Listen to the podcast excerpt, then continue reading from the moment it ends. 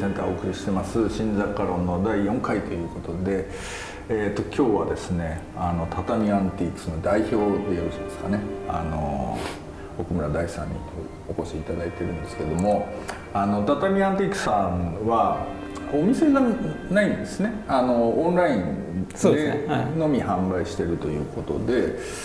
あの本当はどっかあればお邪魔したかったんですけど、うん、ないということなので、うんあの今日はちょっと大変ご足労ながら、はい、あのお招きいただき、はい、あの私の国庁舎っていうところのあの地下室にこういう国庁 国庁福祉センターっていうところがありまして、そこに奥村さんお越しいただいて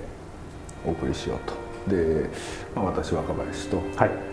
山田優さんの、またねちょっといろいろ聞いていきたいはい。よもやま話。よもやま話。を聞いていければと思います、はい、ということでそう畳アンティークさんっていうのはいつからやってらっしゃるんですか？えー、っと畳は5年ぐらい前からなんですけど、はい、でもその前に僕が一人で、前身となる、まあ、仏アンティークスっていうのを 仏です。仏アンティークス。はい仏アンティークス。で今も、まあ、仏アンティークスっていう名前なんですけど、はい、まあ、アンティークスちょっと抜いて仏っていう名前でやってるんですけど、はい、はい、でそれをまあ僕やってて、はい、でまあまあはしょっちゃうとまあいろいろあったんですけども、うん、うんまあ、もうちょっと面白くしたいなと思って、うん、骨董の世界を。骨董の世界というよりかは、うん、まあ、骨董というかまあ物ですよね、うん。だからまあうん、うちのメンバーにはそのまあゴリゴリの骨董をやってるっていう感じのあれじゃないんでそうで、ね、まあ、そういうのもまあ骨董の枠というか、うん、大きく分けてまあアンティークみたいな、うん、でそれでもっと面白く発信できたらなと思ってでまあ面白そうな人に声をかけて、はいはいはい、で、まあ、5年ぐらい前に畳というのを始めたんですよね、一種のなんつったらいいんですか、えー、っとディーラーさんが何人かいらっしゃって、はい、今サイト見たら5名いらっしゃって、はいえー、っとその方たちをまあ一種集約するというかだからなんて言ったらセレクトショップみたいなことな,、うん、なんて言ったらいいんですかね、チームってことなんですかね、よりチーム感強いですよね。なんかこうコレクティブみたいなことなんですね。そうですね。はい。そのそのディーラーさんはこれは畳に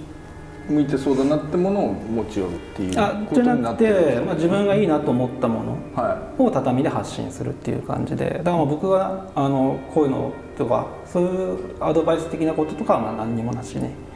もう全て持ち寄ってもらってそうなんですね、はい、別に審査とかもないですしそっか、はい、うん。もうそのまま出すという感じで。それどうやってそれ可能になるんですかね？あのみんなでもなんかこうあるトーンがあるわけですよねきっとね。トーンもない。ないのかないですね。ただこうや、うん、あのどっちにかね。後ろにこっち、あの画像出てますけれども。こう集まるとあなんかまとまってる感あるかもしれないですけど、うん。うん、個人個人は全然ちょっとテイストも違うし、はい、ショッピングモール、はい、みたいな。まあそんな感じですよね。はいそうか、骨董のある種、うん、まあ骨董骨董セレクトショップ的な感じですかね、セレクトショップがやっぱり、なるほど、それでもなんか骨董屋さんがいろいろ集まる場所ってそれこそ市もあればマーケットもあれば、うん。そね、その、うん、なんていうかお店が小さいお店がダーッと並んで、まあ、骨董通りみたいな話もそうですけどまあなんかモールに近いのかな。そうですね。あウェブサイトの。モールみたいな、そういう感じですかねでも基本的にはもう全部英語じゃないですか、はい、だからもうお客さんってほとんど。ほとんど海外の人ですね。まあ、たまに日本の方も買っていただくことはありますけど、うん、まあ、ほぼ海外。まあ英語でやってるんで、うんうん、まあ、特に。最初からそれはもう初めからそうです世界に発信しよう海外に発信しようっていう。はい、うね、途中も僕が一人でやってる時はあの日本語もちょっと入れたんですよね。英語と日本語で、うん、そしたら海外のお客さんちょっと離れちゃって。あそう、うん、なんかそこが面白かったとこですけどなんでかなと思って。でそのまま、まあ、元戻して英語でやったらまた戻ったっていう。不思議、うん、それその当時あった今みたくインスタとかそういう SNS があんまなかった時だから、うん、だからそのまあ日本から僕は発信してるけどインターネットなんでその海外英語だとまあ海外に向けてやってるんだなっていうのがすぐ分かる、うん、今はもうね日本語で出しててもインスタとか見ればすぐに分かるじゃないですか、うん、お客さんがこう来て、うん、だそれが当時はちょっと異質だったのかなみたいな。なるほど、はい、それそもそもその仏アンティークスやってらした時から、はい、最初からその海外向けだっていうのを意識してたんですか、えー、っとそうですね。始めた時はその前に僕はあのリサイクルショップの店員だったんですよ、うん、はい、でまあ市場とかこう出入りしててでまあ捨てられていくようなものとかを僕いいなと思ってでそれをまあ家に持って帰ってでまあこれ集めていつかはちょっと自分で何かやろうかなと思ってたんですよ。でじゃあ売るってなった時にじゃあどこで売ろうかなと思った時に、まあ、僕英語できるんであそうなんですか、はい、だったらまあインターネットあるし。へえ、うん、えなんで英語できるんですかって？あのまあ若い時はアメリカにで住んでたんで、はい、へえそれ留学みたいなそうですね。留学っていうか留学っていうかまあ遊んでただけなんですけど、はい、まあその時は別にそういう アート系とか、うん、そういうことは何もやってなかったんですけどへえ、はいちちなみにその最初にそのリサイクルショップやってらして、はい、そのまあ、一種のそういうなんかこうなんていうのかな。まあ廃品回収みたいなものが面白くなってきた時にその頃扱ってたものっていうのは今扱ってるようなものに結構近いものだったんですか、えーと、そういうものもあればもう全然違うものもありましたね、それ分けてて。でまあ、まあ、ぶっちゃけ言っちゃうと今よりももうちょっと高くなるようなものを扱ってましたね。希少性があるうん、とかあとその当時は中国も中国のものとかが結構あってでそういうのは結構高く売れてとか。なんか身長とかそうですねそうですとかはい。まあ僕は陶器が多かったですけど、はい、あなるほどなるほど。若干古美術よりってことですか、そうですね、うん、そうそこちょっと僕本当にわかんないんですけど。僕もわかんないですけど。ほら僕もわかんないですけど。ね骨董屋さんって言ってるのと古美術屋さんって言ってる話って僕もねわかんないんですよそこら辺が。山田さん的にはそれで関わりあるじゃないだからまあまあまあまあ、まあ。貨屋さんと言われる領域があり、はい。はい、それとほら骨董屋さん。と微妙にオーバーラップして。て、はい、してますね、はい、でまあ古美術と骨董屋さんがまたちょっとオーバーラップしてきますよね。そうでそこら辺はちょっとどどういうセグメントだっていうふうなそれぞれあの多分正しい答えないと思うんで一応どういうふうに理解僕もあのそのバイヤーやってた時はちゃんとお店のバイヤーやってた時は一応骨董は、うん、まああの素人ながらも、うん、あの多少は買い付けたりはしているのでやっぱオーバーラップはしてるし、うん。んですよね。で多分奥村さんも比較的多分最初あの雑貨寄りと骨董のところだった。あでも古美術だったのまあ、結構でも何でも扱うお店だったんですね。そうですね。何でも扱う。まああのそれこそね洗濯機とかから、そういうのもあったし家具もやったしもう何でもですよね。でちょっとあのお金持ちの家とか行くとい。ろいろあるんですよやっぱり。でそういうものをこう僕はこうゲットしてってちょっと貯めてたりとかして。それで貯めてたんですね、自分で。あまたなんか貯めてる人が貯めてる人が。そうですでそれをまあさっきの話も戻りますけど、まあ、どうしようかなって時に日本で売るにはやっぱりその結構やってる人ねいっぱいいるしまあどうやったらいいかわからないっていうのは正直なところあってあとそんなにそういう骨董業界に入ってたわけじゃないので、ね、だからもう専門性とかっていうよりはやっぱりそのリサイクルショップっていう環境もあるので、もうあの圧倒的なゼネラリストというか。そうだね、うん、リサイだリサイクルショップと例えば骨董屋って決定的に何が違うんですかね？うん。まあまあなんでしょうね。価格帯もまた違うし骨董屋って言ったところでやっぱそのなんだろう。その箔がつくっていうかブランドになるっていうか、うん、そこじゃないですかねやっぱり。うん、なんかまあだから希少性とか、うん、そのまあ古美術そこを突き詰めると古美術とかになってくると思うんですけど、希少性とかその出自がはっきりしているとかまあそういうことか否かみたいなことは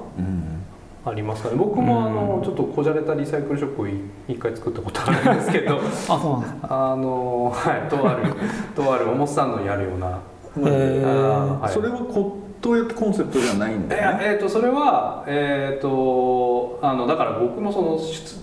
あのやっぱり骨董の買い付けとかっていうとやっぱりイメージとしてはどうしたってそのなんというかあのとあるテレビ番組じゃないですけどどれだけの金銭的価値なのかとか、そか。それこそ気象、まあ、それに紐づいてるのは出自とか誰が作ったとか、えーまあ、希少性みたいなことになってくるのででそういうものがあのなんだろうな。そういうことに関してはちょっとよく分かんないですよ。簡単に言えば。そうか。うん、なので、えーと、ちょっと窮屈だなと思ってた時はあって。うん。でそれでリサイクルショップみたいなのを作ったらまあだからリサイクルショップってそれこそ洗濯機から何からですけど、これ一般的にはあまりそのなんだろうなその家電が多いじゃないですか。なんか自転車いっぱい並んでて、ブラウン管のテレビがやたらと並んでて洗濯機めっちゃ並んでるみたいな、なんかそういうイメージがあったんでちょっとこれは少し変えれるかなと思って一回それをやったことがあるんですけど、あとは一方で言うとそのなんか出自がはっきりしていることが価値だとか、希少性が価値だとかっていうその古美術に近い、まあ、それはそれで良いとしても、それがそれだけじゃ面白いのかなっていうのはやっぱ疑問としてあったので、なるほど。まあ演出ですよねやっぱね、演出じゃないですか。演出ね。演出ね。いやだからほら古いものって例えばリサイクルショップって基本的に新品買うより安くなってるっていう可能性の話ってあるじゃない。つまり中古品っていうセカンドハンド的な論点でいうと。だから古くなった時に安くなっていくっていうベクトルって一方であるわけですね、だけどもう一方でその古くなっていくと高くなっていくっていうベクトルっていうのが多分両方作用しててでもどっかでそれがこうだから本来安くなっていかなきゃいけないものがこう反転する高くなっていくっていう方向に向かうところが多分もしかしたらなんとなくこう分かれ目なのかなみたいなことは思ったりでもなんかそれで言うとそのそのおしゃれなリサイクルショップに一度その関わった時にあのどうしてもその今その一般的なリサイクルショップのイメージそれはなんか安かろう、うん、ある種あのまあえー、誰かが使ったものだからその成果よりは安いっていうイメージを変えるには、やっぱりそのあのまあ僕らがやってきたことだと思うんですけど、うん、その実はアンティークってそもそもあれアンティークってリサイクルだったじゃんみたいな。そうですね。もっともっと言っちゃうとだから逆にそういう広いフィールドでより広い、はい、もっと言っちゃうとゴミですよね。ゴミの中からゴミ拾ってそれをすげえな、うん、っていうことだと思いますけど、ね、だっていらないもんですし、リサイクルショップにあるものって結構いるもんじゃないですか。それを安く買いたいっていうあれですけどいらないもんに対してすごい額を払って買うっていう、その方式というかなんていうか、そのだって事の仕入れとかだってもその蔵そうだよね、あさっと開けてガサッとっていう,、それってまあ基本的にまあ、突き詰めちゃえば それをそこまで考えたことないですけどでもゴミですね。まあそうですね、はい、その中のゴミの中であこのゴミいいじゃないっていうとこだと思うんですけどね。でもまあそれってでもある種骨董の、まあ、そういう意味で言うと。もしかしたらそれが醍醐味だかもしれないですけどね。うん、だって怪しいじゃないですか。まあ怪しい人が多いのかもしれないですけど、まあ、こういうこと言うとあれですけど。そうそれでまあとはいえだからそういうちょっと奥村さんは割とそういうなんかある種の広い視点がお持ちなんだろうとは思うんですけど、だからそういう意味で言うと雑貨からそれリサイクルからその骨董古美術につながるところっていうのを割とまあシームレスにっていうか あんまりこう分け隔てせずに扱えるっていう意味で、でそのさっきもうちょっと面白くしたいっていうふうな言い方されてそれでそのた畳作られたっておっしゃったじゃないですか、はいはい、その問題意識というか逆に言うとそれまで何がつまらなかったのかっていうと、というのはやっぱりその高いものあこれ高く売れるんだろうなっていうその見方でこう仕入れてたもの結構あったんですけど、うん、そればっかやってるとなるほど。なんだろう。別にこういうことやらなくていいなと思ってきてあと普通にあの基本給もらって 普通の仕事やった方が全然安定するし、うん、うん、そうか。うん、やらなくてもいいなと思った時に、うん、でもそれも売らないと生きていけないわけだから、うん、でやってるうちにこう自分がどういうものが好きかっていうのはこう分かってくると、うん、その好きなものを売ろうと思ってでそれを一気に100にしちゃったら他のものとか全部なくして売れないんで、こう割合をどんどん増やしていったんですね。自分が好きなものを。1個売れたら次2個やって3個やってっていうふうに。でそれが今は結構な割合が自分の好きなものっていう感じになったのかなとは思いますけど。でやっぱり自分の好きなものと売れるものっていつも常にそれってほら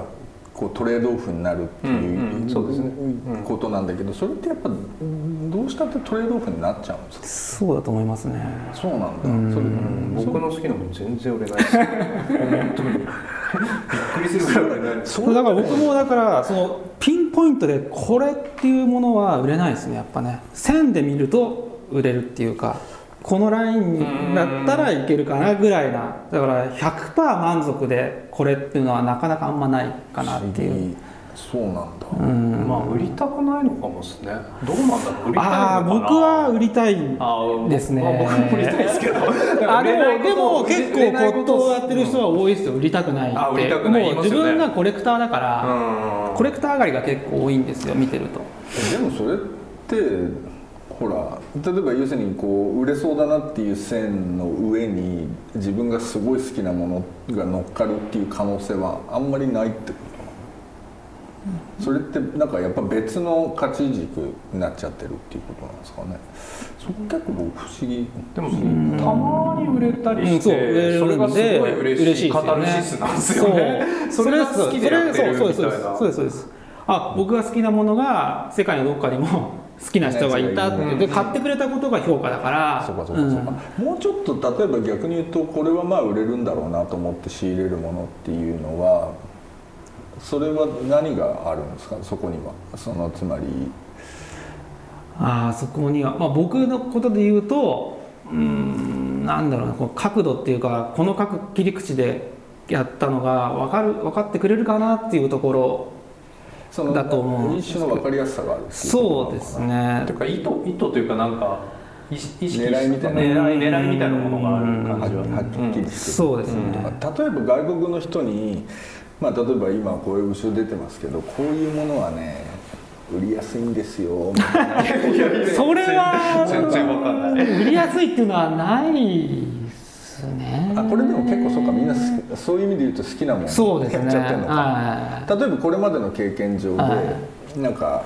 もうこういうの出しておくともう超鉄板なんですよそれはあのその時代とかにも関係するっていうか、うん、そのう。ん、こう例えばなんだろうな。ちょっと前なんですけどあの漆の作家、うん、作家っていうかそのなんですか職人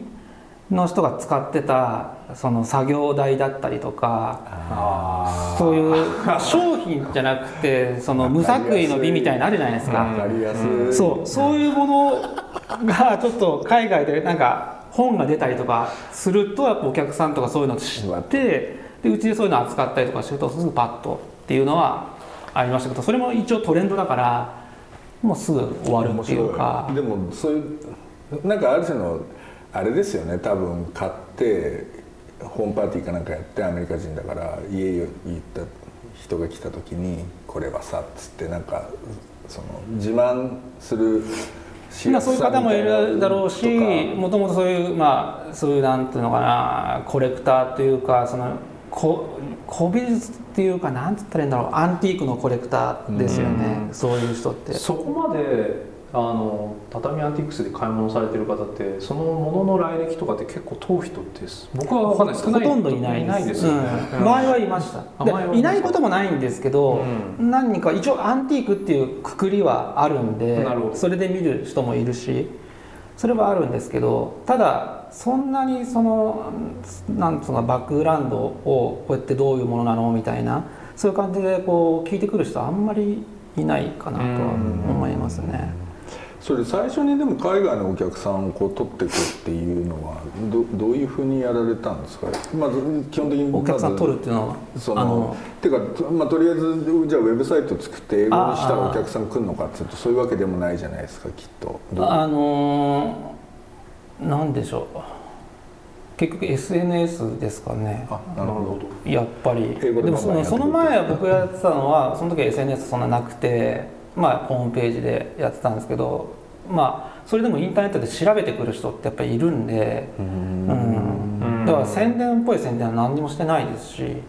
とりあえずネットに出しとけばネット見る人がいるわけだからうん、どっかでヒットするだろうなっていうぐらいな感じでしたね。ただ SNS になってからはみんな見るようになってもっと。なるほど。だから海外向けにやってない人のものだってみんな見ちゃうからその日本語だけでやってるところとかも。うんその中でもうちのものが売れたりとかするのは面白いとこかなとは思いますけど。それでそもそもやっぱりその海外にあの出してこうぜっていうふうな形で奥村さんが言い出しっぺになってい。ろんな人にお声がけして集めたっていう格好なんですね。そうです。まああのー、一番初めの時にはそう手伝ってくれた人がいたんですけども、はいはい、まあ、その人がいろいろこう、うん、何人も集めてくれてっていう感じで。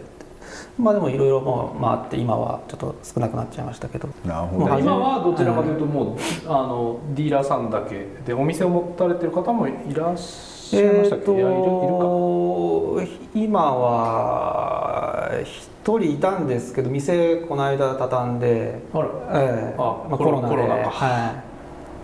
ちなみにコロナの時は商売はどうだったんですか？コロナの時良かったですね。それすごいですよね。すよね、うん、それがやっぱみんな家にいてやることなくて SNS こう見て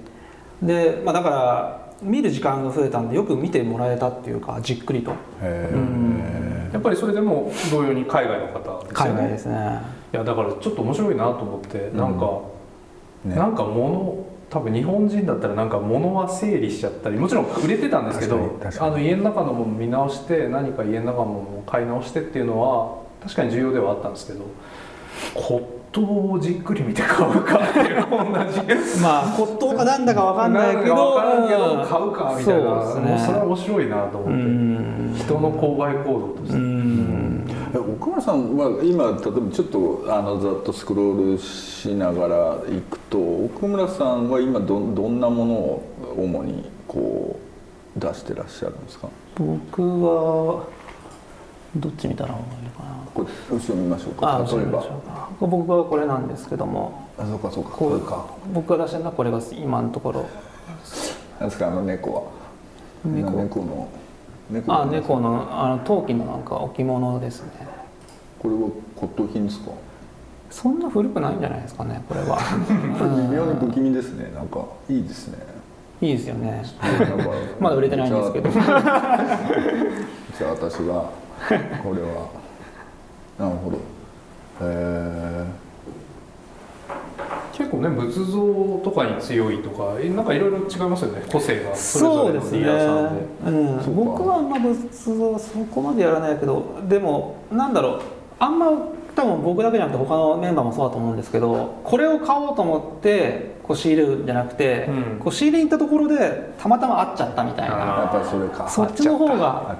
多いんじゃないですかね。面白いですね。でも結構人形みたいなものとかはお好きでいらっしゃるそうですね。なんとか最近、僕は最近絵が多いんですよ。あそう。なんとか知んないけど絵が絵なんか僕はなんか。選んでる書が好きだったんですけどあ絵も最近選んでますよね。最近やってるんですけどね、それは。なんでかわかんないんですけどなんか絵がいいなって最近思っちゃって変な話。もう下の方は全部売れちゃったやつなんですけど、えー、この辺は。結構ありますけどこの油絵とかは、これ誰かど、まあ、こういうこと聞くのも本当し嫌ですけど、はい、有名な方のなんかいや全然。名前名前一応書いたりとかはしてるんですけど全然多分素人の人だったりとか、はいはいはい、うん面白いこれ面白いですよね。これどどうやってこれも骨董市かなんかでも骨董市とかあとまあその業者間のあれだったりとか。完全に無名の人の絵ですよ、ね、完全に無名ですね。一個ねこの間売れたやつであの山下清って書いてありましたけど。完全に嘘物なんですけど。それはちゃんと僕もあのあの書いてますから。あのこれは嘘嘘とか嘘なんだけどいいんですよ。えそれでもああいう山下清的なああいうちょっといや全然違いますよ。多分ここあると思うんですけどちょっと下の方行ってもらいます。全然点描ですらないみたいな。えー、っとねパンダの絵があると思うんですけど。パンダの絵？あこれですね。これ。フレンチドールパンダゴールドフィッシュって書いてありますね、はい、金魚とこれ山下あのこれ1枚しかこれあのもうアーカイブで売れたやつなんでないんですけどあの山下清ってサインが。書いてあるんですか、うん、ががっつり書いてあるんです山下清。絶対山下清じゃないんだけど、絶対違いますね 絶対違うんです同姓同名のあまあまあそのあそでも後で書き足した感じです、ね、そうやっとけば売れるんじゃないのかと思って、うん、ああまあそそういうまあそういう世界でもありますからね。あ面白い。あの I believe it's not painted by that famous ちゃんとノットをあの強調してますねノットは。ちゃんと。いや確かに。そういう世界でもありますからね。面白い。ある種のバカし合いでもあるバカし合いというか、でもこれバカしようがないじゃないですか、まあ、これ、うん、これバカしようがない。笑っちゃいましたもんなんか。あれですよね。僕もなんか骨董市で本当にバサッと置いてあるところから絵買ったことあるんですけど、うん、だから誰やねんっていう、あれ意外と楽しいですね。楽しいです家に置いとくと、うん、あれなんですかね。なんかほら結局絵と向き合うってさやっぱり、ね、なんだかんだ言って人の名前と画家の名前と向き合ってるって話になっちゃうじゃん。だけどなんかほらどっかの日曜画家みたいなのが描いたさなんか田園風景みたいなのが置いてあるんだけど、うん、なんかなんかいいものありますもんね。いいものあるんですよ、はい、でなんで描いたんだろうな。とかさ、うん、どういう人が描いたのかなみたいなことをいろいろ想像したりするっていう、やっぱりなんか僕もそのなんか古美術みたいなことになってくると、うん、まあなんなんていうかあのほうそりゃすごいのねとかは思うんですけど、うん、あのまあそうそうなっちゃうじゃないですか。名前結局タグっていう、タグになっちゃうじゃないですか。タグになっちゃうじゃないですか。でやっぱり畳アンティックスのサイト見てやっぱり一番結構あの自分でもハッとしたのは、うん、あこうやって選んでよかったんだっていうのがその骨董ってあやっぱり僕どちらかというとやっぱそのタグが気、うん、なんか素人だったんでタグを気にしてたんですけど、うん、あこれでよかったんだっていう話で、あのそうまあ自由だなというか。そうだね、うん、それそれに気づかせていただいたんであのすごくなんというか印象に残ってて。でお話を、うん、なんかその、そうなんかそこに至った経緯みたいなのをやっぱちょっと聞いてみたいなっていうのそうだね、うん、でもなんかそのなんだろうな骨董の世界でいうとある種のそのタグ的な権威みたいなものに即してその価格がちゃんと上がっていくみたいなのからまあなんだろう分かんないですけど例えば本当にある時期から坂田さんみたいな方出てこられて、うん、もうちょっとなんていうのかなこう何でもないようなものをこうこととして価値づけるみたいなことあったんですと思うんですけど、ただそれもそれである意味なんか権威化していくそう難しさあるじゃないですか。あります。でそそれって逆に言うと客観的な指標がないところで要するに坂田さんが選ばれたものだからこうなんかもうボロボロの縄みたいなものでいいみたいな話になるのってそれはそれでなんていうか微妙に辛いことなんじゃないですか。だからそそこそのやっぱり先に行かれたいのかなっていうふうな気はするんですけど、先に行ってると思ってるんですけども僕は。まあただそこまで。うん、評価は。いやそうか、でもやっぱりそこは大きい問問題というか。思いますけどね、それってでもどういうふうにこう乗り乗り越えていけるんですかね。うんどうなんですかね。やっぱまあ真似になっちゃうって結構やっぱまあもちろん自分たちで作ってないんで、うん、ねものをこうセレクトしてくるんで、うん、どうしても同じようなものになっちゃうっていうのはまああるんだろうけど、そのままそれこそ角度っていうかなんで今これなのとか、うん、やっぱそういうところかなと思ってて例えば坂田さんがやったやつってなんだろうあのうなぎ取るうなぎかきってあるんですけど、うん。あれとかもうめちゃくちゃヒットしてみんながうなぎ うなぎかきうなぎかきばっかみたいな。で今でも普通にあの、ね、SNS とか見れば結構そういうの出して、まあ、それが悪いとは言わないですけどもそれはそれでいいんで,、いいんですけどもだったらじゃあ自分はね坂田さんのうなぎかきにだったら僕はこれだとか、うん、なんかそういうような出し方っていうか。それはチームでやられてるから余計感じるんですよね、ね、そのやっぱり坂田さんに自分が選んだものがなんかすごいにのなんかその先というかその次はやっぱりそれぞれのそのディーラーの方たちというか、まあまあ目利きの方たちのなんかそれぞれのそのうなぎかきみたいなのを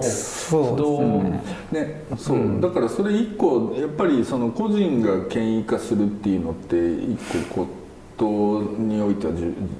なんか重要なありようだったけれどもそのほらなんていうのかなこれは